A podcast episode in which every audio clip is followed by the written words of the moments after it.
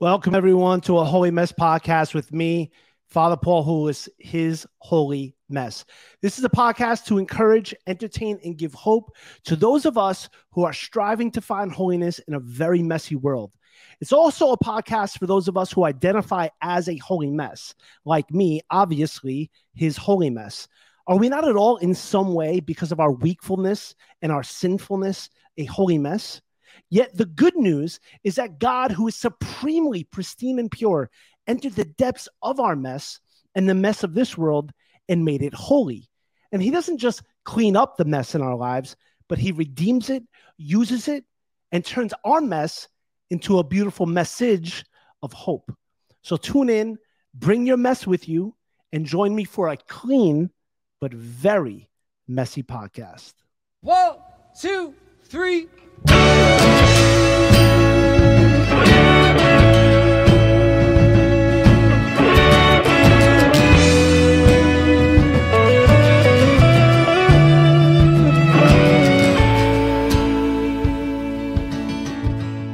Welcome, everybody, to a Holy Mess podcast with His Holy Mess, Father Paul Houlis.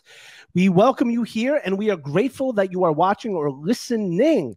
If you are brand new to this podcast, do me a favor subscribe, download, rate, review, and share. This episode and all episodes can be found uh, on Apple Podcasts, Spotify, Google Podcasts, Amazon Music, and many, many more. Also, majority of these episodes are also on my YouTube channel. That's at Father Paul Houlis on YouTube. F R P A U L H O U L A S. Father Paul Houlis on YouTube. Google it, subscribe, rate, review, share, all that type of stuff.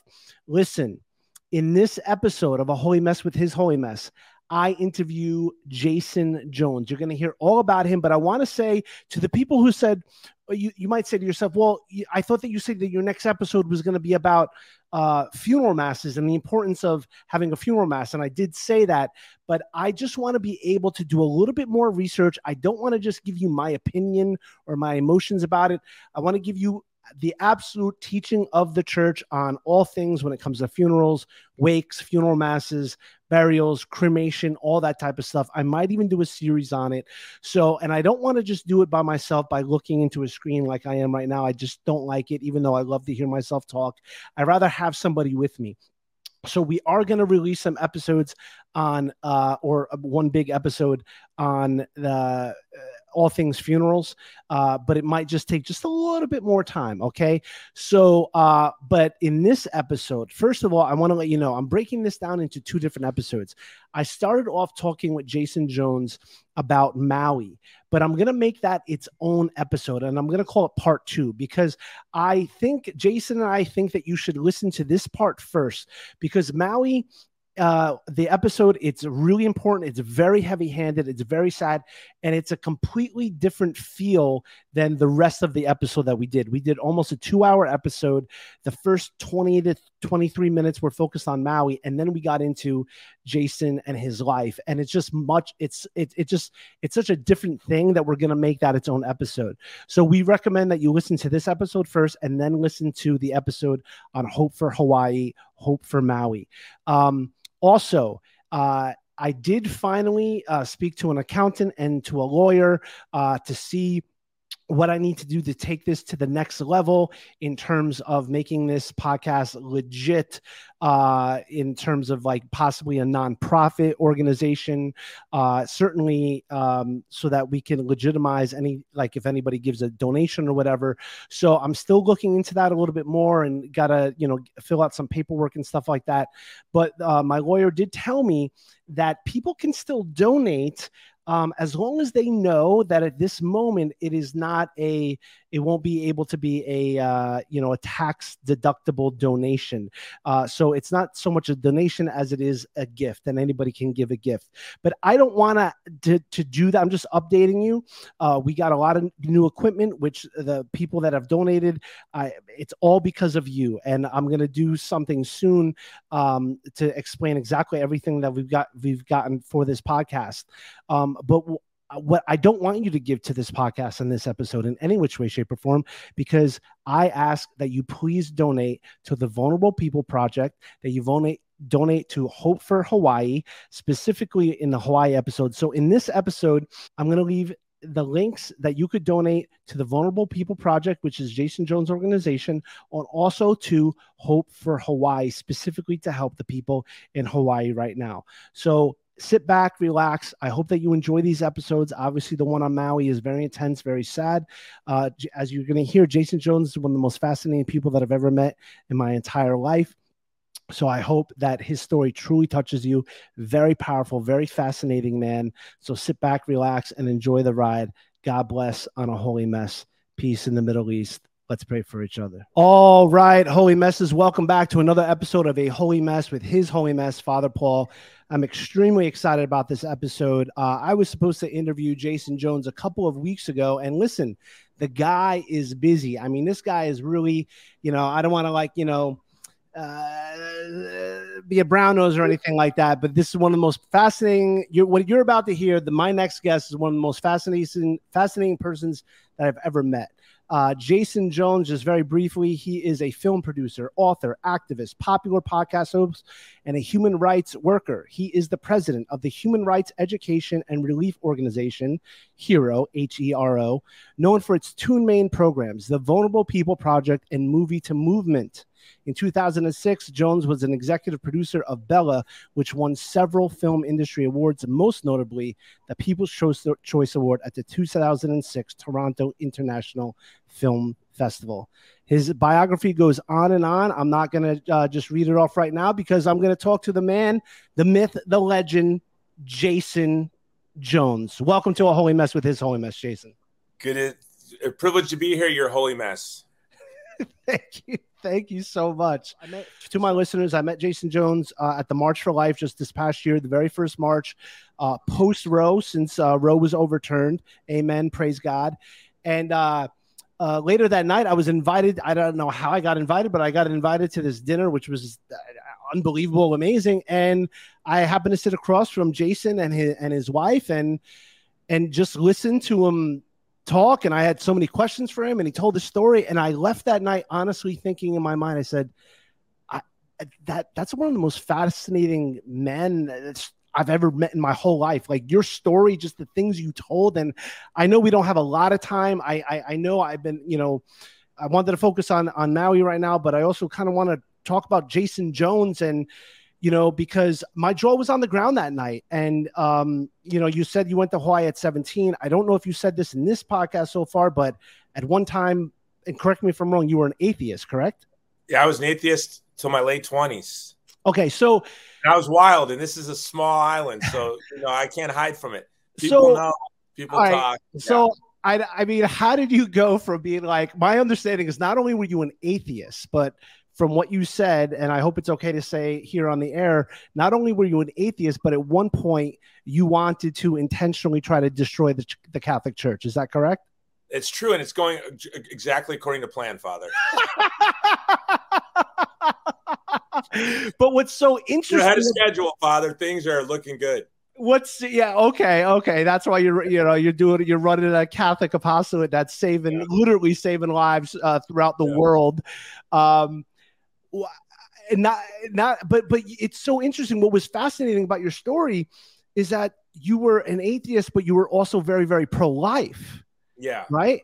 So yes. i don't know where to begin with this and i don't know how much time you have but who is jason jones and how did you come from this atheist that wanted to destroy the catholic church to now being like uber catholic and like you know being who you are producing many great awesome catholic human films and we could get into your whole thing as a producer. I love movies. I love the film industry. So I don't know where to start, but who are you and how did you get to where you are now? Okay. Well, thanks for the question, Father. Um, yeah. Well, and, and, and thanks for saying I'm a very interesting person. My wife says, when we go to parties or people ask me questions, she says, honey, don't answer their questions. You sound like a liar. She's like, people are going to leave and go, man, that guy tells some stories. But um, not just interesting, Jason, one of the most fascinating. And I don't say that lightly. I do not say that lightly. Well, that's those are I think those are kind words. You know, I, I think in Chinese they might think that's some kind of insult. So uh, my wife my wife's mother-in-law. What do they say? May you live in interesting times is a curse, you know. Well, as you said before, I'm not just saying this about you, but you said it. A guy that looks like you. How'd you end up in Hawaii for most of your life? Well, I um. So yeah. So to answer your question, Father, they all go together. It's really the same thing. So when I was when I was um, kind of to set the background, I even have asked myself, how did I end up here? You know, how did I end up doing what I'm doing? And uh, because the truth is, I'm an introvert. Um, um, I I'm very happy staying in one place. I, I love to read and write, and my perfect day is when I'm I just see my family and no one else. I love people, but uh, and I can just wander around used bookstores and then get a good book and go to a, a, a, restaurant and get have red wine and read my book or something. That's the perfect day. So then I asked myself, how did this happen? And I was just sort of swept away. I, I feel like I was kicked in a river, and I've just the river's taking me or it's taking me. When I was, you know, I was raised with no religion. My mother had me when she was a young teenager, and they actually got me. she married my father but they were divorced before i was one so she was 16 or 17 and i was there and i have no i think maybe twice in my life they were in the same space and, mm-hmm. that, that i'm that i can remember like okay. third grade in a play and maybe a football game in high school or something um and but my mom got remarried when i was two and then divorced a couple of times remarried a couple of times had some kids we never went to church um and uh, you know, my first memory is of my grandfather beating up my grandmother very badly, and my mother had to see this every day. I only remembered seeing once, but it is my first memory. And a, and I had a lot of half brothers and sisters, and I was the oldest. And sort of in the chaos of our childhood, with different fathers, and um, you can imagine, I just always felt this sort of obsession to protect my siblings. And my daydream, like my literal daydream as a little boy, is that I would be a strong man and I would protect my children and my wife and I would have a peaceful home and my children would never know fear or loneliness or insecurity. Like this is my dream when I'm like 6. So I would lie in bed and dream about this future where I was this great man and I knew what my house would look like. It sounds funny, you know. There would be a refrigerator filled with food, freezer with ice cream sandwiches. There would be a heavy bag in the, the garage with a bench press. There'd be board games on a coffee table. We'd have board game night and we'd eat dinner together every night. And um, there'd be no this kid's going that day for that dad, and this kid's going this day for that dad, and this guy's drunk and yelling, and plates are flying. None of that, you know. That was my daydream. And so I would, but you know, it manifested itself in some ugly ways too. I was very violent, um, and overprotective. They kind of went together. My siblings or people I cared about, and and sometimes I still struggle with that when someone looks or speaks to my ch- children yeah. uh, inappropriately, I, I still uh, scare myself sometimes. Sure. Um, but when I was 16, two days before my 17th birthday, my high school girlfriend, whose father was a very prominent Catholic, I think I told you, I don't know if you remember, I told you who her father was and who her father's closest friends were. Cardinal Bernardin was his best friend. Okay. And uh, a lot of listeners right now are going, oh, yeah. I didn't know what that meant, but you know, Chicago, right? Chicago. Chicago, yeah, and uh, very prominent man. So I came from, you know, not that, and I would go to their very big home, beautiful home, and the big, beautiful, intact family with cousins and nieces and uncles, and they would have these beautiful parties and these, um, and and I I really looked up to her father, but on two days before my 17th birthday, uh, she rode her bicycle to my house to tell me she was pregnant. So for both of us, this wasn't a scary thing because unbeknownst to me at the time, I didn't realize she was going through every type of abuse. Um, now, as an adult, I could look back at her behavior that she would even be attracted to kind of a Yahoo like me coming from where she came from would have been a should have, you know, would to an adult would say, "What's going on here?" Um, but for both of us, it was kind of like we weren't scared, and we wanted to figure out how, what we were going to do though. And I was a football player and was looking forward to college football, but I was Proposition 48 because I was a you know a very bad student. It was 1989, 88, the year of the death penalty for SMU. So these big universities all of a sudden were being very cautious and started obeying rules all of a sudden. So I was working, doing workarounds on how I could, you know, working with some schools and how we could get around that. But what is um, Proposition 48? It, it, meant that I, I would lose a year of eligibility. Oh, God. Okay. So, um, but there were schools that had programs where you go to a community college part time, so you didn't lose eligibility, and then after one year, you could lift with the team and off season yeah. practice with the team. So we were looking at different, but um, but the moment she was pregnant, I knew. I had a friend who just dropped out of high school and joined the army, and he told me this program where at 17 you can go in the army. Um, so I went to the recruiter's office on my 17th birthday. Said I, I said football season's ending in a couple weeks. As soon as football season ends, uh, I want to go. I want to go to the army as fast as possible, and um, that's what I did. So at first, though, he looked at me clean cut, letter jacket. You know, he said, "You don't qualify. This program's for delinquents." I was like, out of 565 kids in my senior class, I'm last.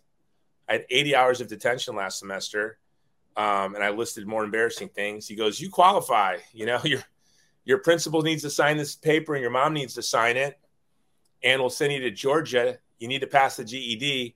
They said, "You won't. We don't think you can pass the Illinois GED, but the Georgia GED is really easy." So, oh my gosh, it's a true story. Was this so, before or after your girlfriend came over and told you that she was pregnant? Oh, this was after. This was how we were going to, you know, this was the plan. Okay. So I was like, I'll join the army. And then she was like, I'll take vitamins and wear baggy sweaters. And then when you get back from basic training, we'll tell our parents. That was the plan. Got it. Yeah. So when I, I left to basic training with, I didn't have a suitcase. So I had to use my Scooby Doo pillowcase. My pillowcase was still a Scooby Doo pillowcase. Awesome. Threw my razor blade, my underwear, my socks, my toothpaste, my toothbrush and off to Fort Benning, Georgia, I went. While I was in basic training, um, I didn't go to church and I, I got into some trouble. So on Sundays, when the guys went to church, the other soldiers went to church, I would have to clean pots and pans. I was pots and pans boy. That's what the drill sergeant dubbed me. And one Sunday, um, just two weeks before graduation and coming home, a friend came running in. He was actually an Irish traveler of all things, you know, uh, like Tyson Fury, the heavyweight champion. Oh yeah, yeah, yeah. Yeah, this t- Irish traveler kid, and um, he came running in, and he was on desk duty, and he said, "Your girlfriend answered." She called on one of the payphones, and you need to come out here and answer it. I ran. He goes, "She's crying," so I ran and answered it, and she was crying like I have never heard a woman cry. Her soul was crying, and she just kept saying, "I'm sorry, I'm sorry." And her father said, I know your secret and your secret's gone. I took Katie to get an abortion. As soon as he said the word abortion, a drill sergeant hung up the phone over my shoulder. I punched him. And then another drill sergeant grabbed me and pulled me into my captain's office. I was crying. Marilyn, she laughs at me. I cry, I, I, I cry easy, but she was crying. I just started crying and just yelling at my drill sergeant to uh, call the police and my captain because he pulled me into my captain's office.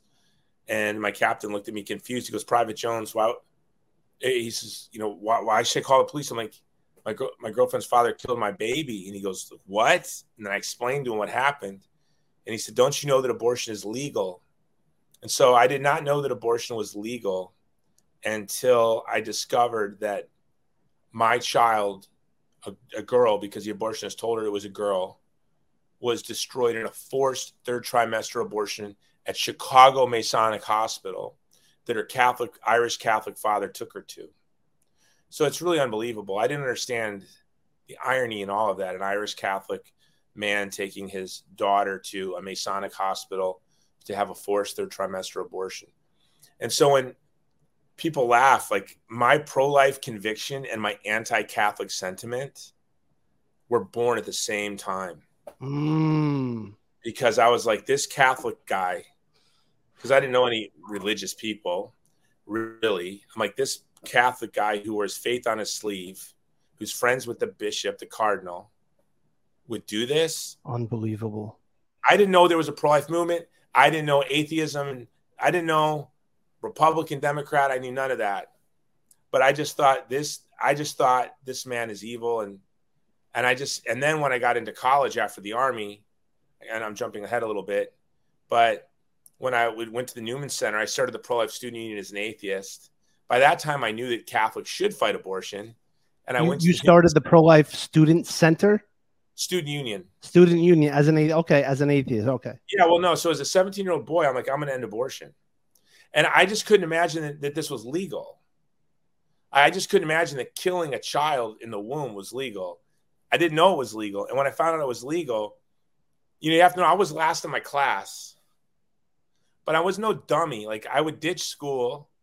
My my 17 year old is like, Dad, maybe I want to try high school for my senior year and I explained to him, son, like, why would you want to trade freedom to to be confined? Like, I he doesn't understand. Mm. He just had a great year as a lifeguard, and he's like, it's been so much fun working at the river. My friends think I should go, and and I said, son, no, whatever that you want to do, like with them, you can do because we're very like as homeschooling parents, we give them the world. I kind of homeschooled myself. I would ditch school starting in the third grade, but by high school, I would maybe be there half the time if I'm lucky but I would be at libraries or bookstores or museums or wandering around prairies looking for rabbits or pheasants, uh, you know, or jumping the turn, jumping into the, you know, sneaking onto the train, watching movies all day.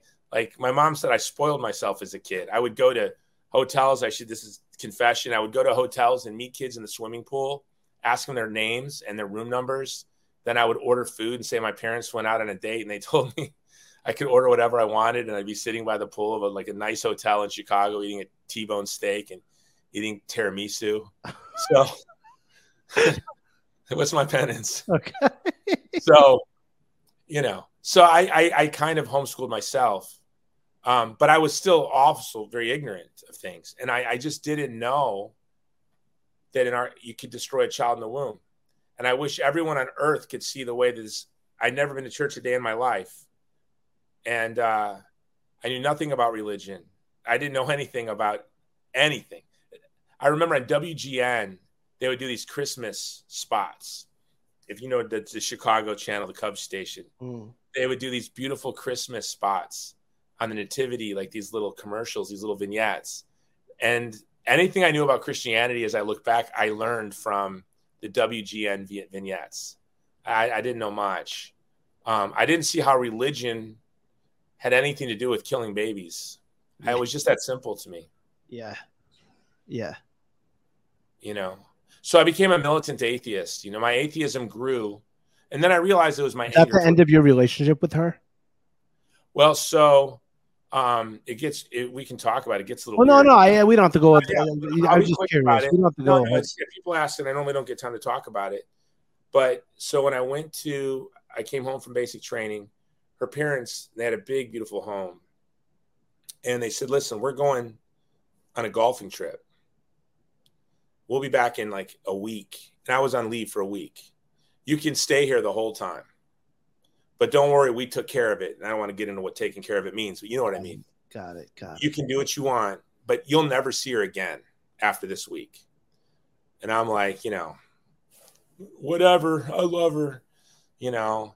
He and one time like an 80s movie that same day he brought me into his office and he had threatened me. He goes you know i'm a powerful man. I could have you hurt da da da da. And and i look back and I, i'm so surprised i was really so respectful but i always kind of i guess i wanted to be respectful to an adult. And um, i pled my case to you know how i cared about her and this and that. And he handed me a check.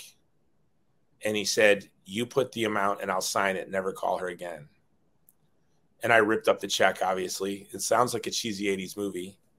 Um, only went on the golf trip. I ended up going to my duty station, and about maybe three weeks in, I got a Dear John letter. You know, I was a teenage boy, and I cried. I listened to Air Supply, The Cure, The Cure. I listened to The Cure and Air Supply. Um, you know, but teenage boys and I guess teenage girls, their hearts heal pretty fast, you know? So it, it wasn't much longer that I was finding myself into more mischief and trouble. Yeah. But then it was year a couple years later, she had gotten a hold of me, and her father sent her off to a boarding school. He made her write that letter, and tragically, her mother died within six months of cancer. So, you know, it was devastating. It was it was very hard. A mother abortion is not a feminist. Women are impacted much more dramatically than men. So, you know, I obviously I played a the important part of putting this young woman in this position, and I and it, my heart breaks that I did that. Yeah. I, I was a young boy and I didn't really understand. I kind of felt like I was doing what I was told to do. I was very pious in that way. I remember as a maybe 14 years old in a health class, a teacher said, if you're not having sex now, you guys are weird. Like it's your age, you should be doing this. And I remember I heard that and I, I felt like I don't want to be a weirdo. I yeah. guess I'm a weirdo. And let me try not to be a weirdo.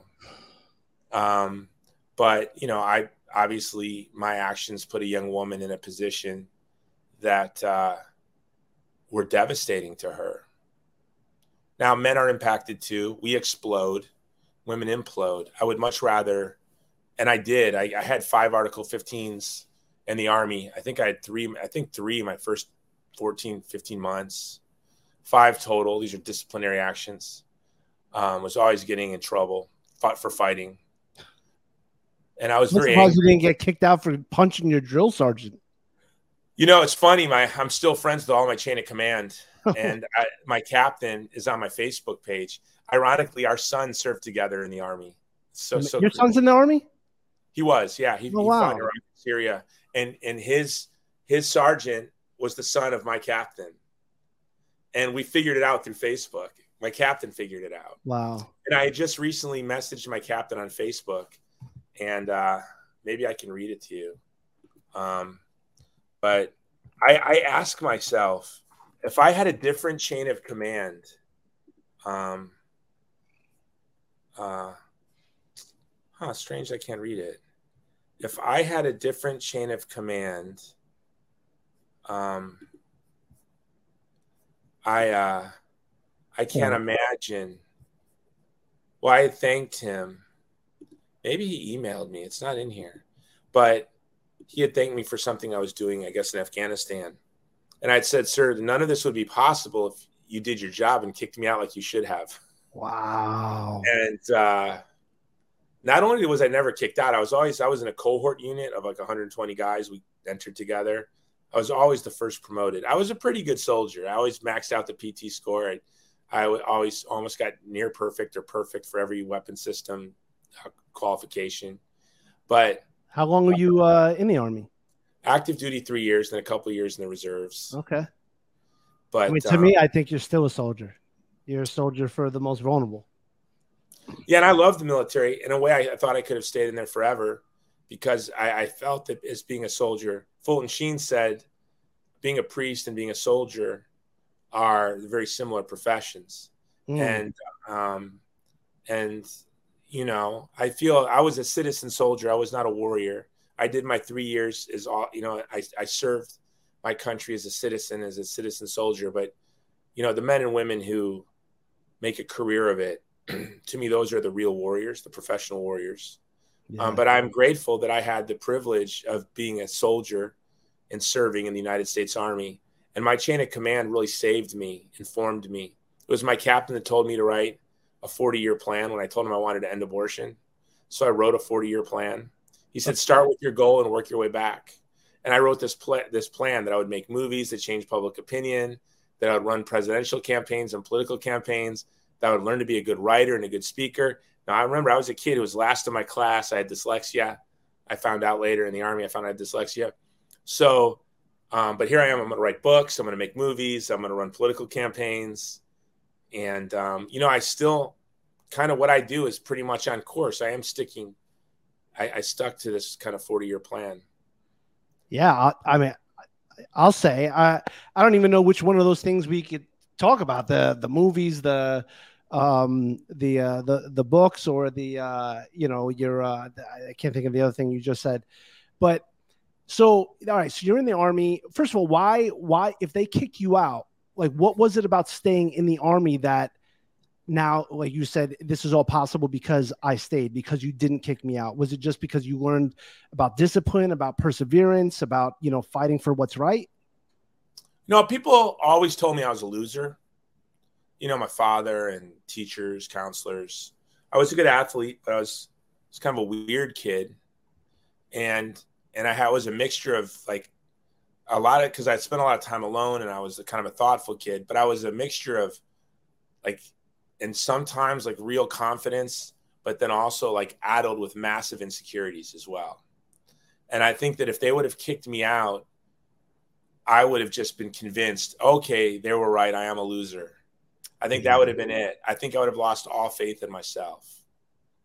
And it took me maybe 18 months before I had the sergeant, Sergeant Hudson. These are these fun stories I'll tell you. I don't know what I did, but there's this thing called wall to wall counseling. Do you know what wall to wall counseling is? No. They probably don't do it in the army anymore, but they call you into the NCO room and you get counseled wall to wall. Got it. Yeah. And so all the NCOs were in there and they were, uh, they were, they were, you're going to get wall to wall counseling, Jones. Everyone's saying it. So I go in there and I'm like, let's go. I, you know, I was like, I'm ready. I'll take you all on. Who's first? What's and, NCO? Uh, non-commissioned officer. Got it. So these NCOs, one of them, I didn't like this guy. I won't say his name. He's like, you know, you're ridiculous, Jones. We're trying to help you. Okay. And, uh, you know, you got to go see Sergeant Hudson. He's waiting out back for you.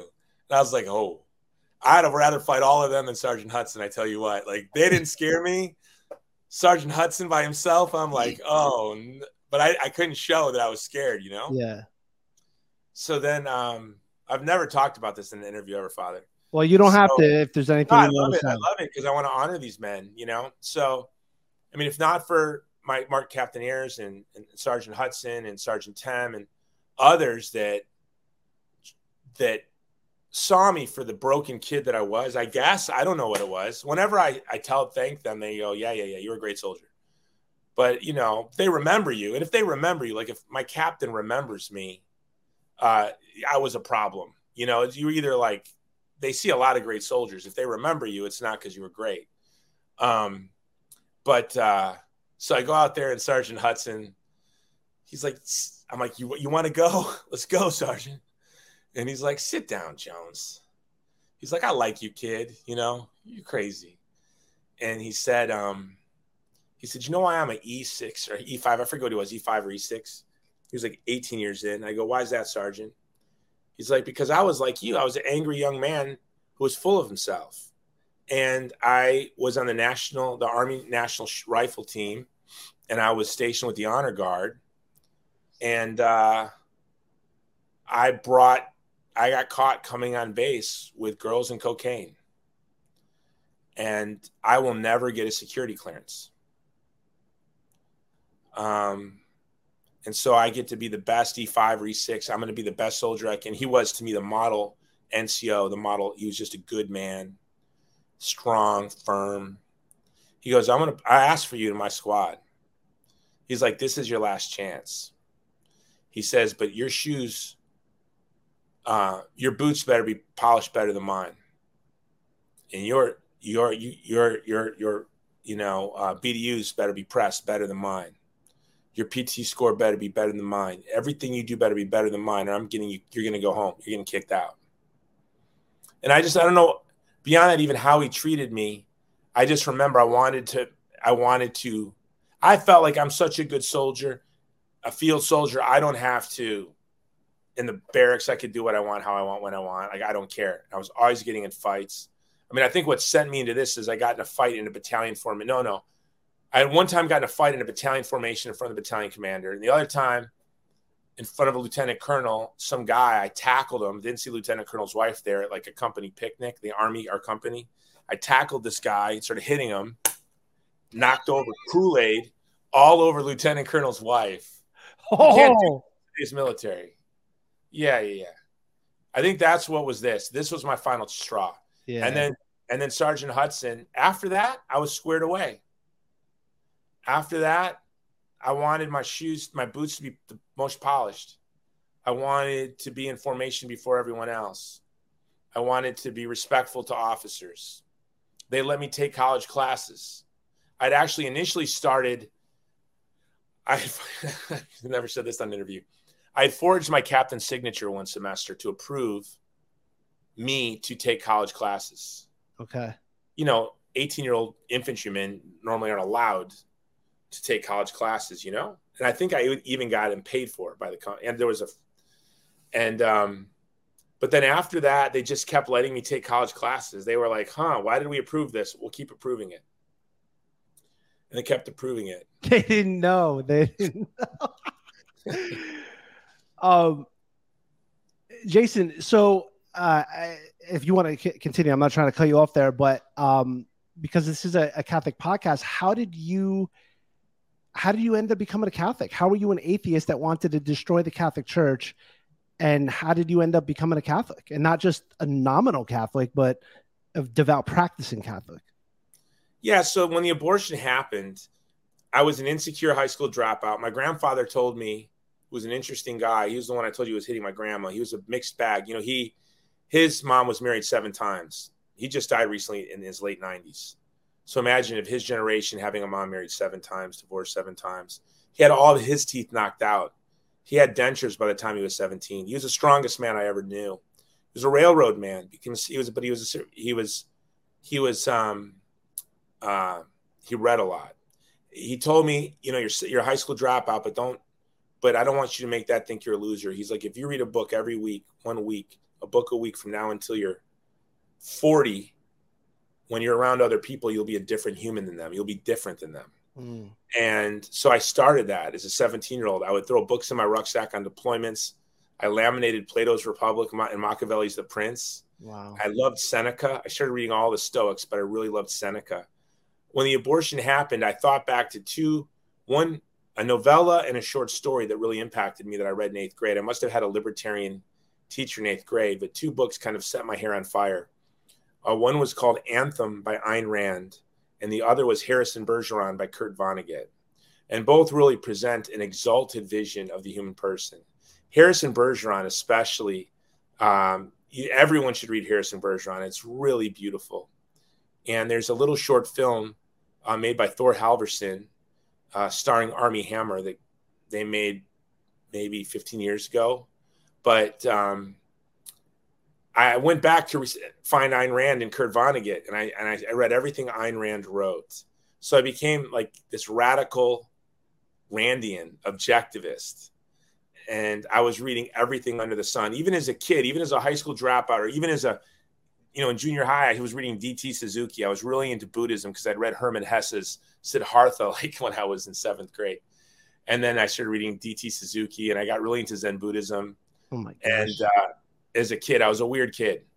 Um, but so Ayn Rand obviously was radically atheist, as was my my grandfather was a Scientologist, believe it or not. Really? Yeah, and he worked in the railroads, and he was um, really anti-Christian. He had these lines he would use: "I'll never kiss another man's ring." My mom would always say that too. So the, these Catholics kick, kiss the bishop's ring like this was the worst offense ever, and um, so you know, bishops they, they don't always like you to kiss their ring, but for me it's Freudian. I get that. Ah, come here, ah, we're gonna kiss the ring. you know, yeah, yeah, yeah. I'm gonna yeah. kiss the ring. Take that, Grandpa. I kissed the bishop's ring, and uh, um, and, as long and, as they don't put the ring in their back pocket. Oh yeah, yeah. So no, that didn't happen. I've been look, I nailed my one thesis onto our bishops. Not this when I was an atheist. I nailed my one bishop, my one thesis to the door of our bishop here in Hawaii. You did? Yeah, because he wouldn't he wouldn't speak out against um, euthanasia. So I nailed my one thesis, which was you're a coward. Was it? Was it? I forget. Yeah, so the, the Hawaiian, the Hawaiian Martin Luther. Yeah, I was a little radical. Little. uh I told him if he didn't go down and testify, I was nailing my one thesis to his the door of the cathedral. And you did. I did. Yeah. That's that's awesome.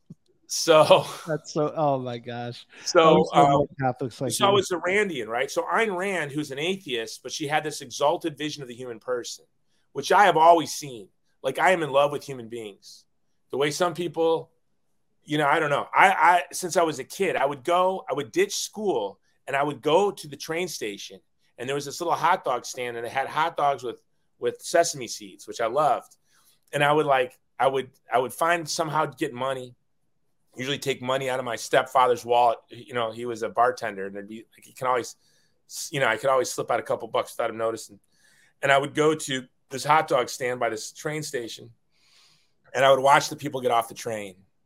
I would love going to intersections as a boy, so I would go to different parts of the city or the suburbs because I had a job starting when I was in third grade, passing out flyers for a hair salon and the owner would take me around to different malls and then he would give me a couple bucks for the arcade till you know till he'd say i'll meet you at this time when you're done. Just go to the arcade. Here's a couple bucks. And i would go and i would just people watch it. Malls all over chicago or intersections. Then i would sit at the intersection and think. I'd watch the people walk. Then i'd think wow who built that you know who put the traffic light there? And what were the you know what went into making the traffic light? And where did that come from? And where the trains come from, who laid those train tracks. And I was just all of a sudden I'd see the whole human family working together to put this intersection involved mm-hmm. immigrants over decades or century or more working together to create this street corner with all these people walking back and forth and i would just be in love with human beings. And i had it my grandma would get mad at me because when i couldn't go people watch i would look at myself like i would look in the mirror and like who is this creature Mm. Not that mm. I was obsessed with myself like narcissists, yeah. but I was just like looking at who is this thing, this human being? What is yeah. this thing? And my conversion story at National Review is called Finding God in the Mirror. And what I meant by that is I didn't find, obviously, you're looking at me going, You found God in that mirror? Wow, you can find God anywhere. But no, I mean, I found God in his image, which is the human person. And Ayn Rand had this exalted vision of the human person. So it was really providential, and I'm grateful for Ayn Rand. I'm grateful, although her metaphysics and her epistemology and her anthropology is non-existent, and but really what she saw in human beings, and it was a vision that I think as a little girl, she became more ideological. Her later writing to me became even boring. I never, even as an objectivist, I never understood why people liked uh, Atlas Shrugged I loved We the Living. I loved her short stories from the 30s. I loved Anthem. I loved Fountain, the Fountainhead as well. Um, but I, I, always knew that her anthropology was non-existent. So you talked about how I put down that I wanted to destroy the Catholic Church. In college, I wrote my three goals for life. I'm always journaling. Where I have a journal around here right now. Where's my journal? So I'm always, you know, everywhere I go, I have this journal. If I can't bring this one, I got my little one. But I'm always journaling. And then in college, I wrote this. I wrote that uh, my three goals in life are to um, end abortion, develop an atheist anthropology that supports the self-evident dignity of the human person without having to re- appeal to revealed religious truths and destroy the catholic church these were my these are my humble goals uh-huh, uh-huh. that's all um yeah weird but it's interesting. I think that I was never an atheist. I, I was an anti-theist, and I think the hint in that is I wanted to destroy the church. And I think that somewhere in me there was a bitterness that the church wasn't being what I wanted it to be, what it should be. I think somehow I knew that. Then I would have laughed at you and thought that was ridiculous. Um, but why was I so obsessed with the Catholic Church? I'll tell you a funny story. You said it was it with God too? Were you mad at God? Or Jesus or it, you know what I mean? I didn't know who Jesus was. I'll tell you mm. that. I thought Jesus was when Christians on college campuses like the InterVarsity group would come by and like I had this pro life student union, we would do radical activism. Like we were ahead of our time, like real cutting edge, like aggressive things. And they didn't like it. And so one time we were protesting Abortion Providers Appreciation Day. I had all these young women in my club dressed in the most elegant gowns they could find we made thank you cards that said thank you. And when you open it up, we had an image of an aborted child on top of a garbage can. Wow. And we had them in front of this hall that was on campus where they were having abortion providers appreciation dinner gala. And so you have all these beautiful young college students. And I was kind of playing on the prejudice of the, the, the rich haoles that were coming to support this this ridiculous cause. And you see these Pacific Islander girls, Hawaiian girls in these gowns. Thank you for coming. And they would open it up and they'd be startled, you know? Yeah. And so I could hear the InterVarsity club singing, doing something across campus. Like I could hear, Lord, I lift, lift your name on high. I love to sing your praises. praises. I'm like, oh, the Protestants. I go running, guys, guys, we're doing this anti-abortion event, this pro-life event. Can you guys come and join us? And the the the head of it was like, no, you know, you you sh- you shouldn't do that. Like, you know, we, we shouldn't judge. And whenever I would hear that, I would say, who said that? And they would say Jesus. And I would say, well, Jesus should read Aristotle. Because if Jesus read Aristotle, then he would know that you cannot use a concept to refute a concept. So to tell me I shouldn't judge is to make a judgment. It's the fallacy of a stolen concept. I just thought it was namby pamby nonsense. When I finally got down to reading the New Testament, I said to a friend of mine who was Baptist, I said, if this isn't true, it's better than because by that time, when I finally read the New Testament, I actually started, I read the Quran first, then I read the Jewish scriptures.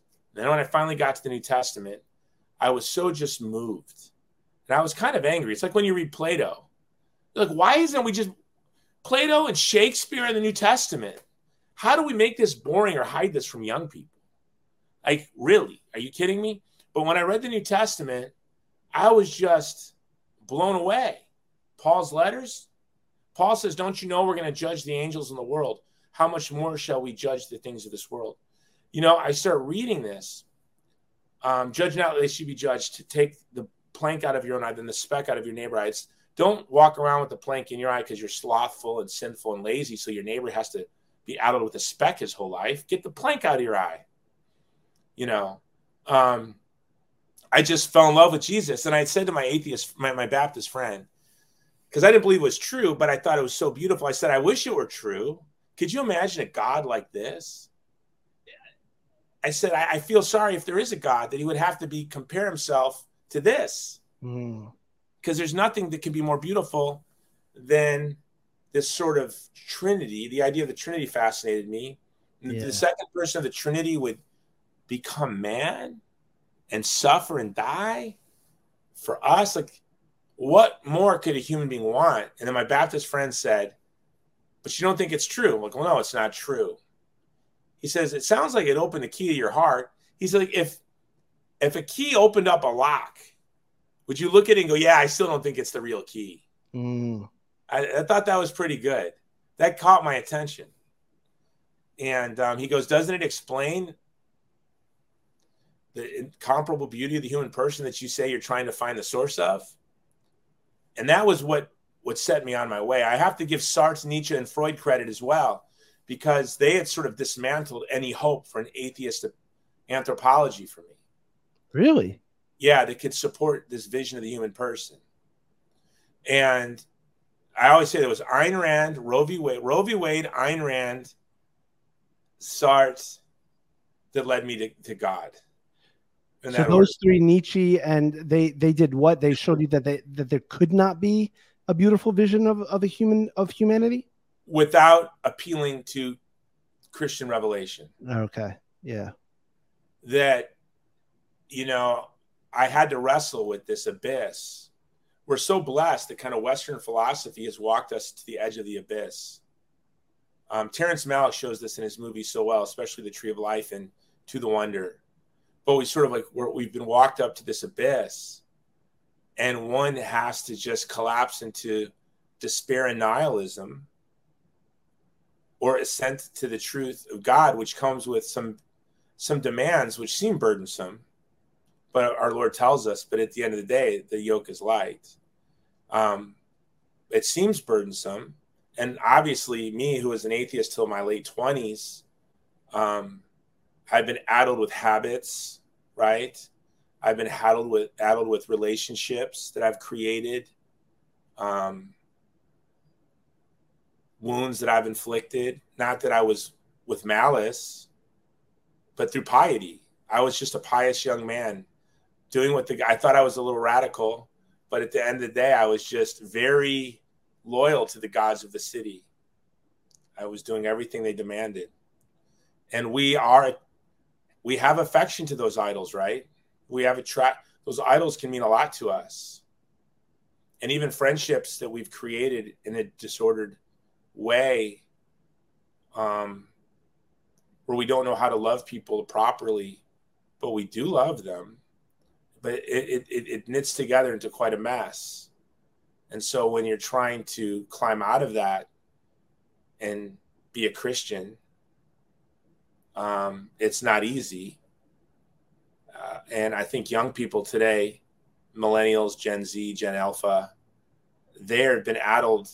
Um, they've been ambushed by technology and they're going to have to see that this is the adventure of eros loving each other loving their neighbor loving god it's going to be an adventure and it was an adventure and it still is for me um, i'm writing i have an autobiography coming out next year at sophia press called on rocky soil the spiritual autobiography of a man you may not meet in heaven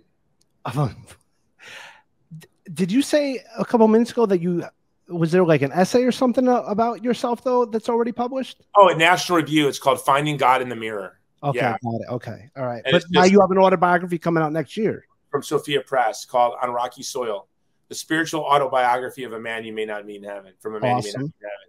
Because I am working out my salvation with fear and trembling. I love when my evangelical friends go, "You don't think you're going to be in heaven?" I go, "Goodness, no. I'll be there. I just don't think you'll be there."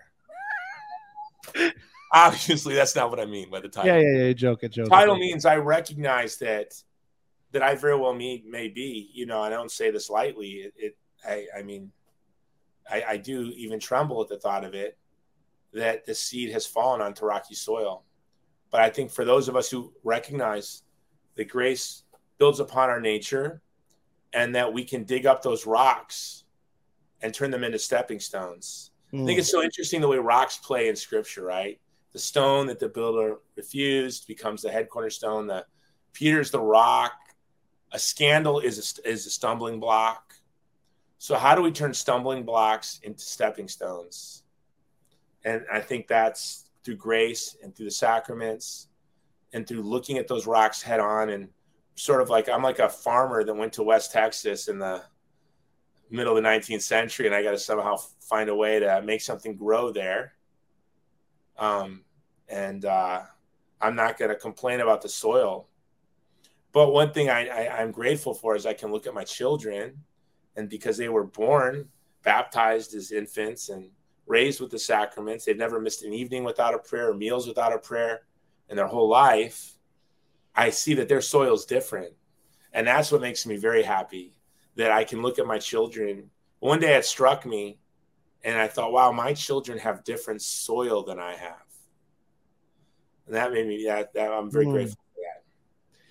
When did you finally come into the Catholic Church? Were you baptized, uh, uh, like an Easter Vigil, confirmation, First Eucharist all at once? Yeah, so I came in on October 6th, 2023. What? I Picked, I'm sorry, August 6th. August 6th, I was going to say, that's in the future, brother. I'm sorry, August 6th, 2003. Sorry. Okay. Feast of Transfiguration. Yeah, I picked um actually not for that because I didn't even realize it was the feast. I didn't know that it was the Feast of Transfiguration, and I know what that meant. Really, I don't think. I I picked it because it was the anniversary of dropping of the atomic bomb on Hiroshima. Really.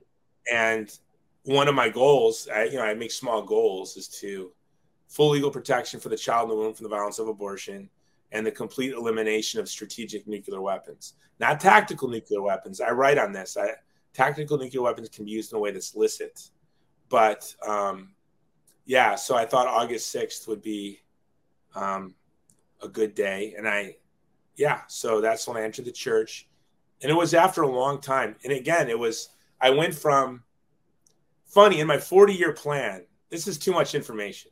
But in my 40 year plan, I'm I loving wrote, it, man. I could keep going. In my 40 year plan, I wrote that I would fake a conversion to Christianity in my late 20s. I wrote that in my 40 year plan that I wrote as a 19 year old. And the reason I would fake a conversion, I thought is, well, when I want to run for office in the future as a politician, and I was going to fake a conversion to becoming Episcopalian. Why did I pick Episcopalian? Because most presidents were Episcopalian. So I was thinking, right? And uh, I got studied this. I went to the Encyclopedia Britannica. There was no Google. I say, okay, if I want to become a politician, da da da da da. Okay, where are centers of power? How do I insinuate myself into centers of power? Um, and so I was looking for all of that. All to end abortion. Machiavelli's The Prince was sort of my Bible as an 18, 19, 20 year old kid, pro lifer. And so I was going to fake a conversion. I thought this was important for many reasons. So I just, you know, it's, it expressed piety to the community I wanted to influence. And also, I could use that as an excuse for my uh, reprobate 20s. Oh, that was before I found Jesus. I didn't know Episcopalians don't talk like that. you, know, you, never hear Episcopalians. So there were some loopholes in my plan. There were some, but when I eventually converted, now this is going to be funny. When I assented to the truth of Christianity, and this is where people listening are like, this guy's nuts. This is where my wife says, don't tell people too much, but whatever, I'm telling you. I assented to the truth of the Christianity and the Catholic Church for probably about a year and a half or so. And this is where I maybe I'm revealing too much, so I sound like a lunatic. But for about a year and a half, because I wasn't, I, I just couldn't get myself right. You know what I mean? In many ways. So I just didn't want to be a scandal. I didn't want to embarrass the church. Yeah. So I would have my Magnificat.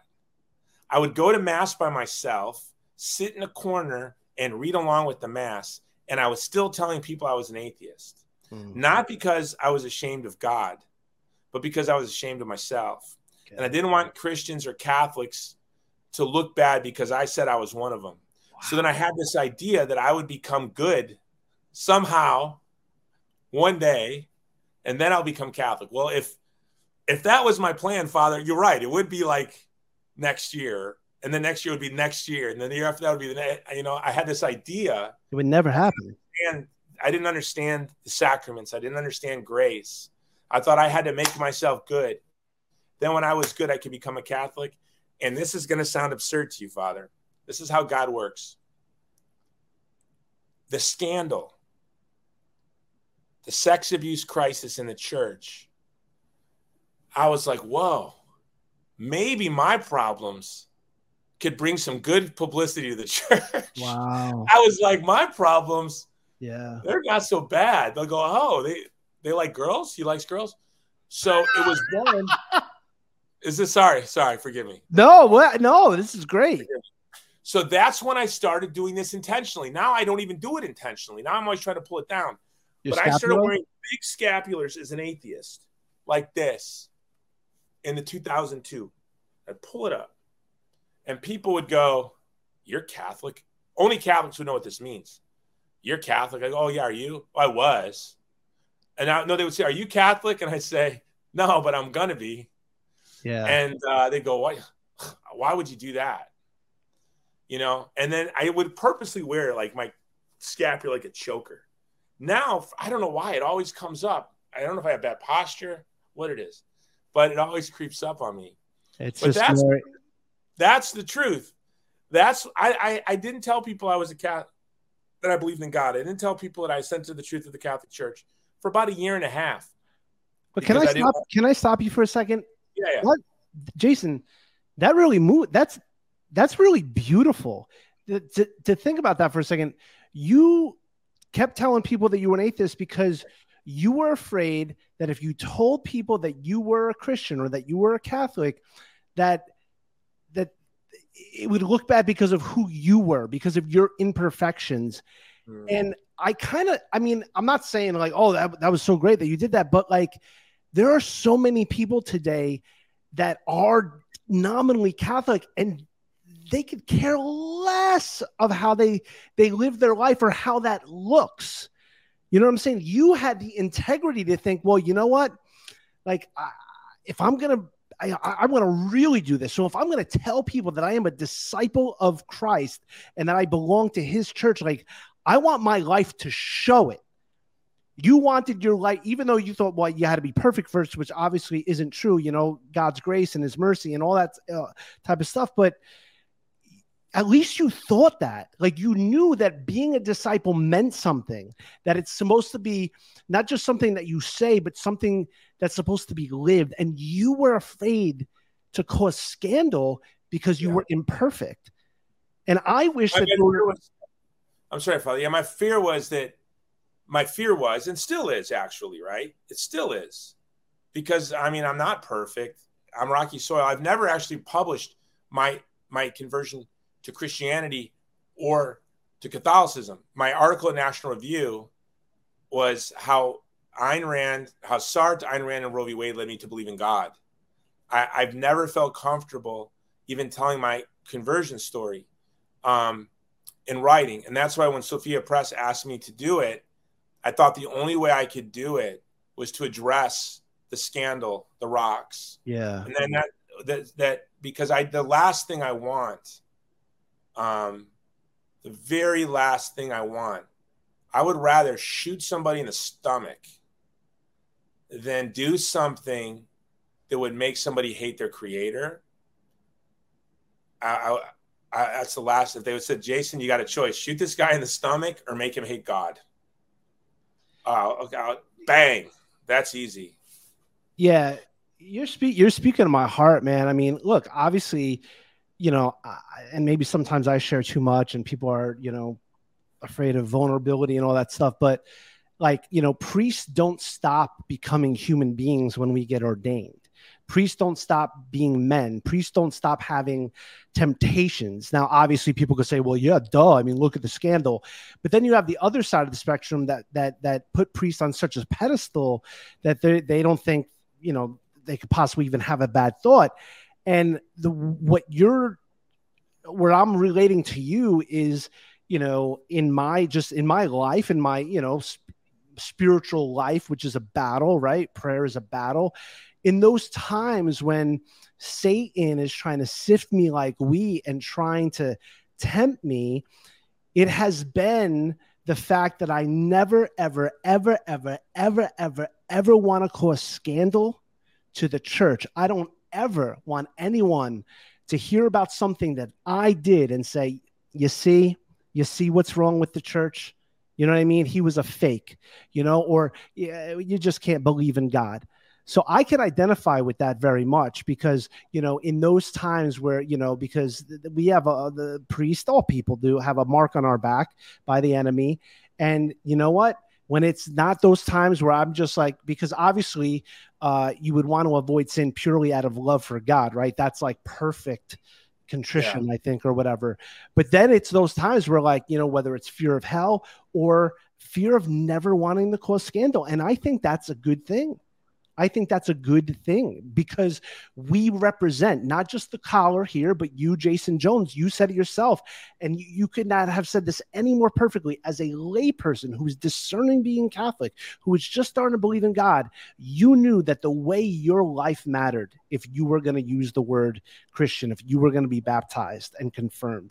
So that, that thank you for that. That I mean, I'm glad that you're you know out now and everybody knows you're Catholic and everything like that. But I, I think that I hope that's a beautiful lesson for the, the listeners on here to uh, to talk about. And um, by the way, I could edit this, but I just want to be respectful of your time. How you doing? Because I'm, I'm loving good, this. But... Yeah, yeah, I'm good. Let me see if I'm waiting for Marilys to get back. We uh, we're going to run to pick up some aid, and so, um, you know, this well, is listen, our life. We... Like I'll say, I woke up today to an emergency evacuation in Afghanistan. Did the Eric Metaxas show, doing your show. Um, then we're going to go pick up stuff that we're taking to a, a, dock to be delivered to Lahaina by boat. Then, um, then we're going to my son. My 17 year old son is arriving today. Um, then we're going to go straight from picking him up to uh, another terminal. We're taking an inter island flight to Lahaina or to, to Maui, and then we'll be staging for tomorrow. We're going to be start doing our deliveries all over the island. So, you know, we'll be del- doing deliveries around Lahaina while we're managing evacuations and food distributions in Afghanistan, and we're purchasing a new car for a doctor in uh, in Ukraine because her car went kaput, and uh, she she drives around the battlefield treating people. So it's it's chaotic, but yeah, no, we're doing good. Let me see. I think so. All right, and maybe we could do a part two sometime. I know you know yeah. our relationship's going to continue because by the grace of God, I'm grateful that you had you've asked me to be a chaplain to, on your pilgrimage uh, to Hawaii in January. Uh, maybe we could do a plug for that uh, at the end here. And I did want to talk a little bit more about Afghanistan. You had Afghanistan. You had mentioned in the beginning about obviously what our current administration did and the president just leaving them there and uh, my understanding is is that uh, you and all the people at Vulnerable People Project have literally rescued many uh, people from there. Can you speak to that for for a moment about what you did there? Uh, yeah, we're still doing. Yeah, no. So we began running evacuation operations in Afghanistan um, two years ago this month. And um, really early on, I recognized that a lot of the large organizations were looking at using planes to get people out. I felt that that was not going to happen, and tragically, it didn't for the most part. We built out overland routes, um, and we've been running people overland now um, for two years. We have safe houses in neighboring countries and safe houses in Afghanistan. We've distributed 3 million meals to the widows and orphans of our Afghan allies and religious minorities since this Christmas. Um, we helped secure girls' schools, deliver school supplies. And so what started out is me trying to rescue one of my friends, my friend's friend's mother, uh, led to rescuing my friend's interpreter and then my other friend's interpreter. And then some evangelical Christians wanted me to help get a pastor out. And then, you know, that quickly just kept growing to Hope for Afghanistan. Um, the Vulnerable People Project was founded to run influence campaigns to take the plight of communities like the Yazidi in Iraq or the Chaldeans and Assyrian Christians in Iraq or the Nuba in Sudan, and then work with them to lobby Congress, to influence the media, to you know um, find celebrity spokespersons for their causes, and it's really grown. That's still the heart of what we do. Um, because if you take, for example, the Yazidi in Iraq, the Proto Semitic people, um, that have lived there since prehistory.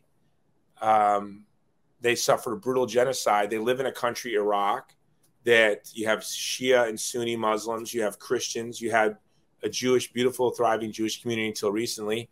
But now in Iraq, you have the Yazidis there, and you have Iran, you have Baghdad, of course, the government, you have uh, Turkey, Saudi Arabia, all the Gulf states, really, Russia, China. United States, all the world has a say about what happens right where you live and your family has lived when our families were still running around Northern Europe, not sure where they wanted to settle. And they've been there and um, they have no voice. So, what the Vulnerable People Project does is we come alongside of them and say, help us be your voice, help us amplify. We can show you how to influence Washington, D.C., we can show you how to insert your needs and concerns and interests into the media um, that's really still at the heart of what we do. You know, what I like about you and Vulnerable People Project is that, you know, there are a lot of uh, Catholics who talk about how they're pro life and that they are pro life. But what that mostly means, unfortunately, for many people, is that they're focusing primarily, and of course, the, the, they should primarily focus on you know the the child in the womb and because they are the the most vulnerable they literally don't have a voice but what i like about you and when i met you that night in dc over dinner is that you truly are pro life in the sense of you are not only focusing on abortion, but you are helping people everywhere, regardless of what country they're from, regardless of the color of their skin, regardless of their gender, regardless of their religion, and regardless of if they're liberal or conservative, you know, regions or, or whatever, you want to help the most vulnerable and that that has inspired me that has challenged me listening to you or following your your stuff on facebook or talking to Marilys about the work that you all do together because yes, I am pro life and I am pro all human life from conception till natural death. But, you know, do I put my money where the, my mouth is when it comes to a lot of other things besides just the child in the womb? So I just want I want to thank you for that. I'm not necessarily asking you to, to respond to that, but uh, I'd like to respond to that, Father, because I, I have a thought on that. So yeah, yeah, please, please. My work emanates completely out of the pro life movement.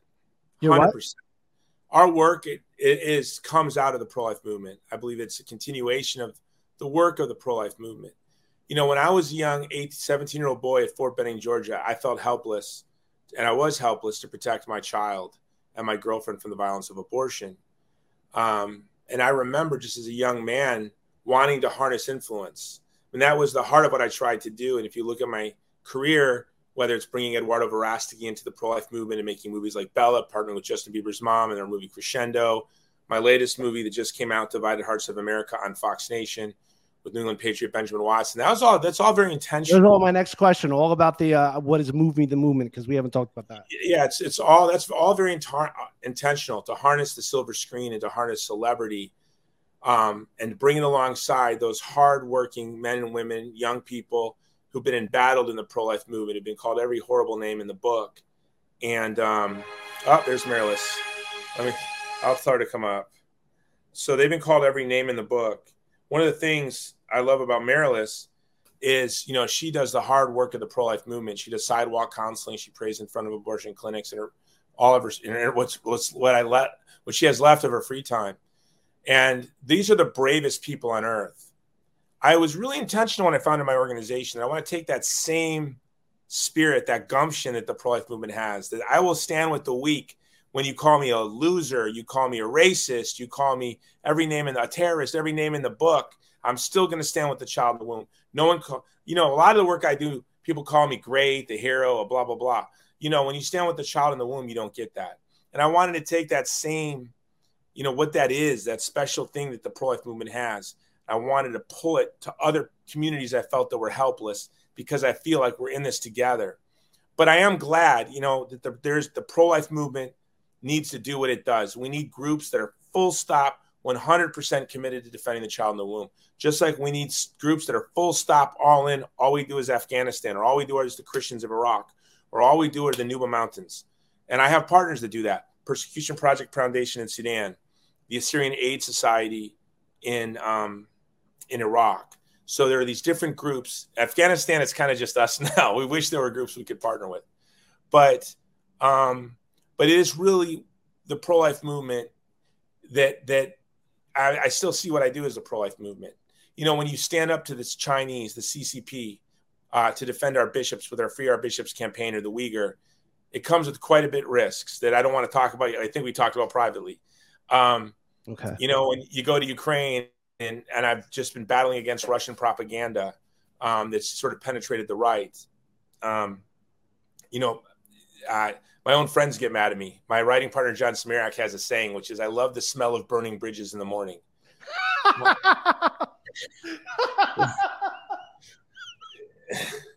like saying that you're doing that. Yeah, yeah, yeah. I love the smell yeah, of burning. Yeah. And but that's the deal, right? When you stand, Rene Girard said this, and I, I felt this in the pro life movement, and, and he said, when you stand with the truly vulnerable, you become as vulnerable as they are.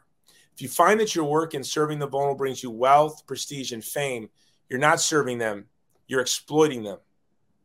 Because there's no way a lifeguard can swim out to rescue people in, in a violent sea and not put their own life at risk. And so, if we're living a, an apostolate of solidarity with the vulnerable people, it, it comes with great risk. And, and so that's it. I always say that with our apostolate and in human rights work, there is Palm Sunday, where the masses are there, so you know, cheering. There's the Last Supper, where all the big shots are sitting together in their little private get together. You want to be a, you want to be there with the the big shots at the Last Supper. I don't want to be there. I don't. You know, if, I want a well-connected man. Like how did how did that's by design. I mean, to be honest, that's How by design. You, I mean, I don't know if I, I'm not going to share things that we talked about at the dinner, but I mean, you're producing movies, you know, celebrities, you're, you know, you're, you're having meetings with polit. I won't mention names that you could say, but with politicians and you're helping. I, how, how did this all, how, how did you get so connected to be able to make such an influence in this way? You know, by design. I mean, to be honest, like when Marilyn, I don't know if she shared with you when she came to work for me, I said, Your number one job is to make friends with people that can help us get visas. We're not going to get visas the old, you know, by following the book. We're going to get visas by building relationships with people that can help us get these visas. Mm. Um, I, would rather you go to Soul Cycle or go out with ladies from the State Department and have pho and go to a museum together. That's kind of you know what we do. Um, but you know, it is by design. I mean, we run influence campaigns. What that means is I have to build relationships with people of influence. I was recently talking to a human rights lawyer that I've been building a relationship with. She's very influential, and I had said I was very blunt with her. I said I have a rule in life, which is, can somebody help me in my apostle to share the vulnerable, and do I like them? they have to have both because I'm a very busy man with seven children and grandchildren. I can't build relationships with people just because I like them or just because they can help me. They have to be able to do both. You know, I have to. So I work to people that I, you know, in the work that we do, we we we meet the most fascinating, wonderful people. But, but you don't want to stay there. You're saying you don't care about the celebrity. You just want. I'm only there, and they know it. Like people know that about me. Like I'm there for Good Friday, right? I'm there wherever I go, I just was re- recently having dinner with a young Uyghur activist, and I took him to a really kind of fancy dinner like we had in Washington, D.C. And the kid was really uncomfortable. And he took me aside and he said, I'm not comfortable being here. I represent, you know, the Uyghur. They're an embattled people. And we're in this beautiful restaurant with these fancy people. And I said, when you're here, the Uyghur are here. I said, I said, listen, I'm a high school dropout. I was a teen parent. I went to community college in the University of Hawaii. Do you think this was when I was your age was comfortable for me? No, but I recognized that these are the people I need to build relationships with. And I'm not using them. I'm very transparent. You know, I'm there for my work. Um, I like them too. But when I'm having dinner with these people, the Uyghur are there. My Afghan allies are there. The child in the womb is there. If I'm there, they are there. And I'm measuring every word to advocate for them. And I'm listening for every opportunity to serve them. And um, and I had to explain this to this young Uyghur man because he felt guilty and like how, how how can we be this here doing this? I'm like, well, where would you rather be? Isn't this the very best? Aren't these people the most important? That's why I have you here. For them to know you, build a relationship with you, I want the Uyghur genocide to become personal to them. These are the people you want it to be personal to. And, um, but you know, he had survivor's guilt. That survival survivor's guilt is a real thing. Yeah. You know, when three million of your people are in concentration camps and you're eating dates wrapped in bacon in a glamorous, you know, restaurant in New York City, I mean, Washington D.C., that, that that comes with it. And and I once said to a young Yazidi actor, a young uh, ISIS survivor, uh, Shirin, she's a wonderful young woman. And, you know, we brought her to meet vice president of the United States, who was Pence at the time. We took her to the UN and, and to Congress. And she said, Jason, I'm afraid because of all the publicity that you're giving me. When I'm just a humble Yazidi girl, I'm not a big shot. I'm not an important person. Uh, I'm just a survivor of ISIS. You know, she was held by them and abused by them in every way for 18 months. You know, you know what I mean by in every way. She was suffered the worst types of abuse. I said, "Well, great." You know, she said, "Well, my community is going to say that I think I'm a big shot. They're going to say she's got a big head, that she's full of herself, or she's using her tragedy for um, the, the, the the the spotlight." I said, "Well, Sharon, what a great opportunity. Then you get to sacrifice you get to know that people will gossip about you to serve them. Isn't loving them serving them in spite of the gossip? If you serve them just because they thought you were a great person, well, that's one thing. But if you serve them in this very important way, knowing that it comes with a social cost, that's true love. Now, of course, I, I just gave a speech at Yazidi Survivors Awareness Day um, in Lincoln, Nebraska on August 3rd. And I had told this story to her community with her right there. That Sharon was so afraid of this. And they all like just shook their head no. And, and every time I ask Yazidi about that, what she said to me, they always say, no, we love her. We're so proud of her and who she is and who she's become and how strong of a person she is. But she felt that. So my work, you know, I realized early on when I came to Washington, D.C., nobody's interested in my policy suggestions or my plans um, that DC, like Versailles, is a city of relationships. And that if I want to be a true advocate for the most vulnerable people in the world, then I need to build relationships with people who can be most useful to them. I'm very happy to say I, I, we, we played a very oversized part in the Uyghur getting their genocide designation from the State Department on the very last day of the Trump administration. So yeah, I mean, it's it's it's my mission to be in those places. Um, it's my mission to build those relationships, And because I never want to be conniving or exploitative, or I have celebrity friends people who I say to them, you know, every time I'm with you, I think of how to manipulate you to get you to speak out on this issue. I say it like this. I said, but but I don't want to be that guy. So I'm never going to ask you. But no, I'm always ready and willing for you to ask me how you can help, you know. I said to another friend of mine who's a very influential politician, I said to her, you could probably guess who this was. I said, you know, every time we're together, I'm subtly trying to influence you to become pro-life. Every time we're together, I'm I'm using subtle techniques. I apologize. I'm subtly trying to influence you. And she looks at me. You mean you think you've been subtle? yeah, I, was, I thought I was subtle. That was me being subtle. That's hysterical.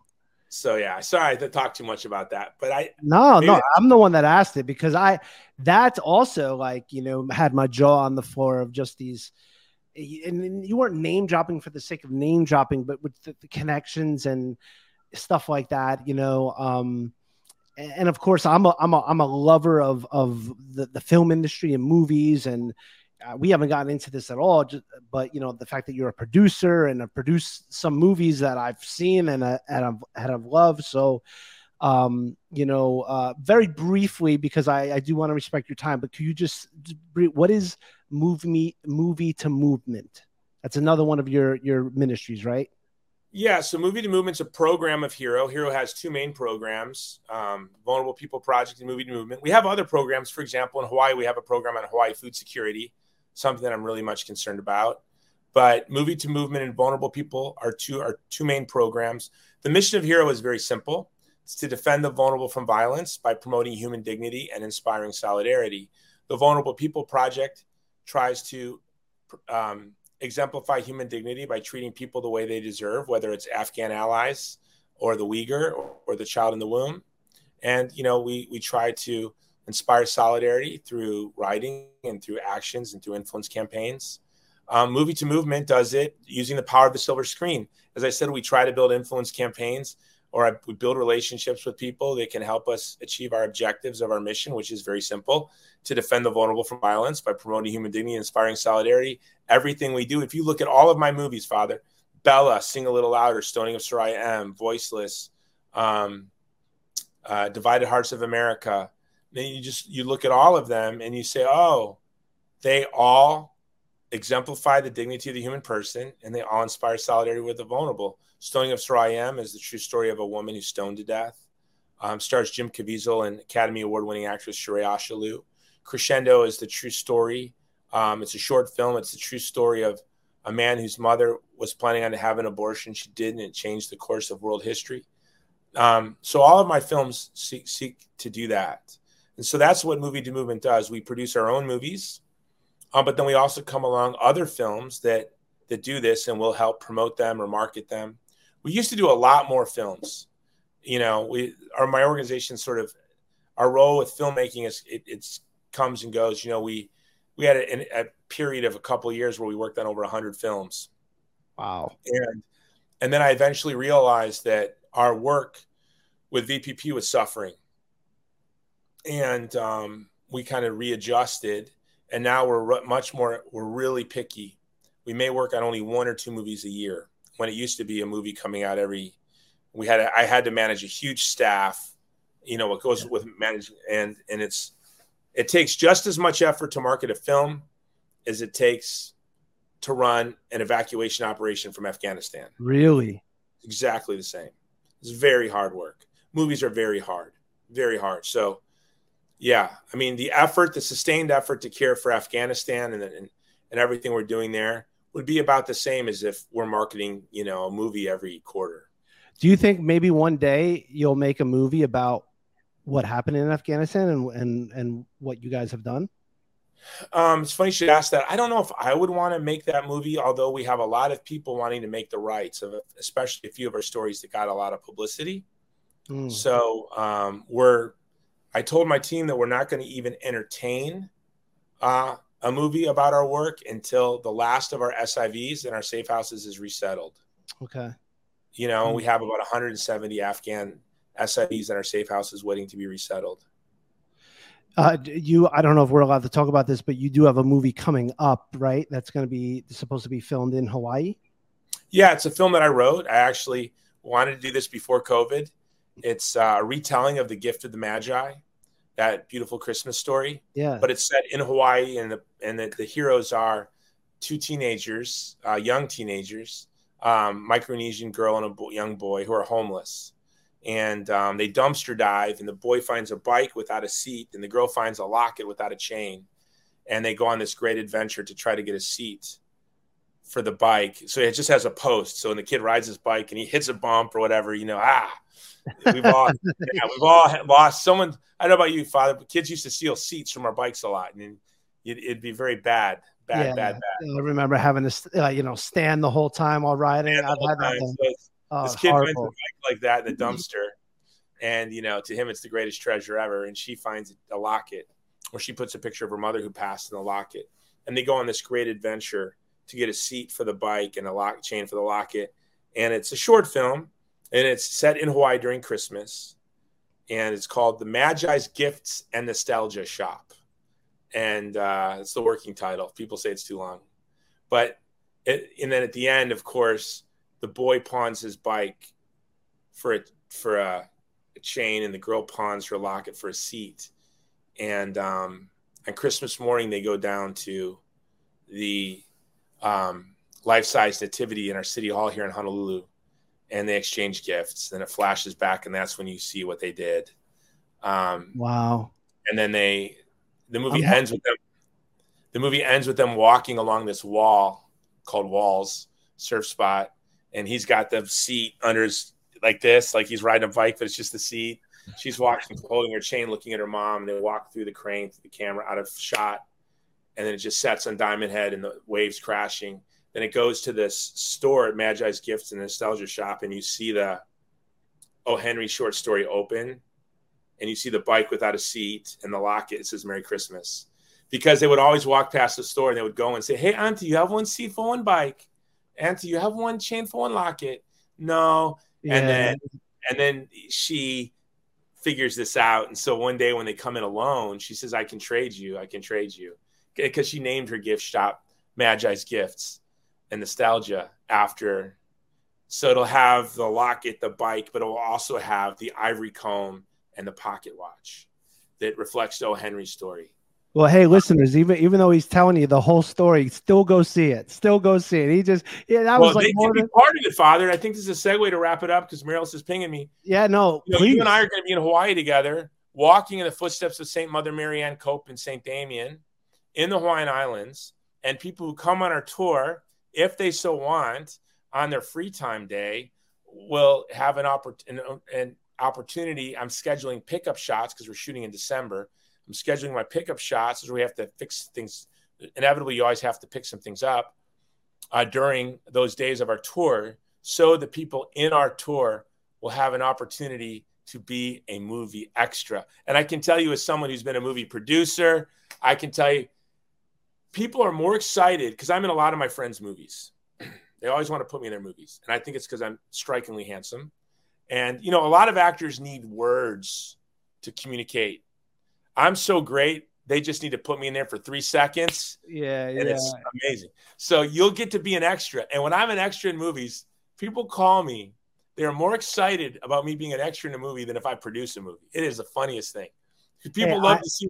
They I'm love excited. to see their friends in movies. I've never been on. I I've been on like a documentary movie set, but I've never been on like a movie movie set or whatever. So I'm excited. I if you ever you know. uh that all that's very exciting to me, and I'm, I'm very excited to be the chaplain for this upcoming pilgrimage. Uh, where can people get more information about that if they want to sign up? How many more do you have any idea how many more spots are left? Or we're halfway there. I asked them, "Is this?" They just put it up, and I said, "Is this slow? Is this fast? Is this normal?" They go, "No, this is summer." They said they think that we're going to be sold out really soon. So wow. Um, neither of us have been promoting it. Like I haven't even put the flyers around my parish yet. We haven't been putting them out.